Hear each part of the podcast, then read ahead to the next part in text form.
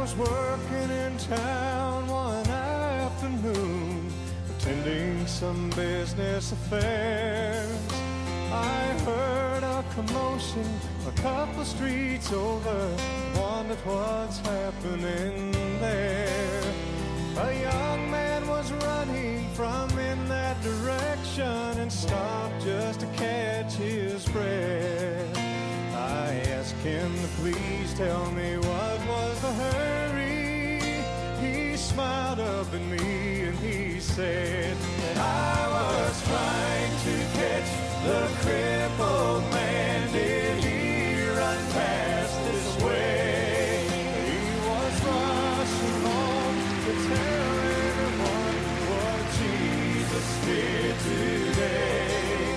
And the mute man was telling myself and the deaf girl answer God's call.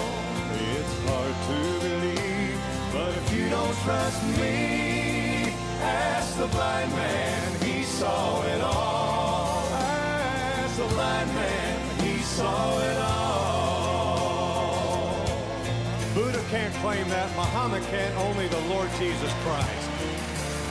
So my friend, if the struggles and burdens you carry are heavy and dragging you down, you've tried everything you can possibly think of. There's no relief to be found. That very same Jesus that altered the future of the blind man, the deaf and the lame is still reaching out in your hour same. You'll be trying to catch the crippled man. Did he run past this way? He was rushing home to tell everyone what Jesus did today. And the mute man was telling myself and the deaf girl he's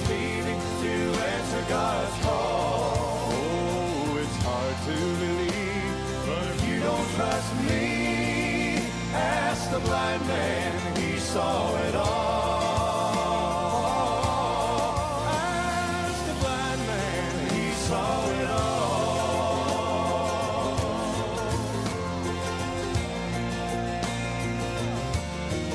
He saw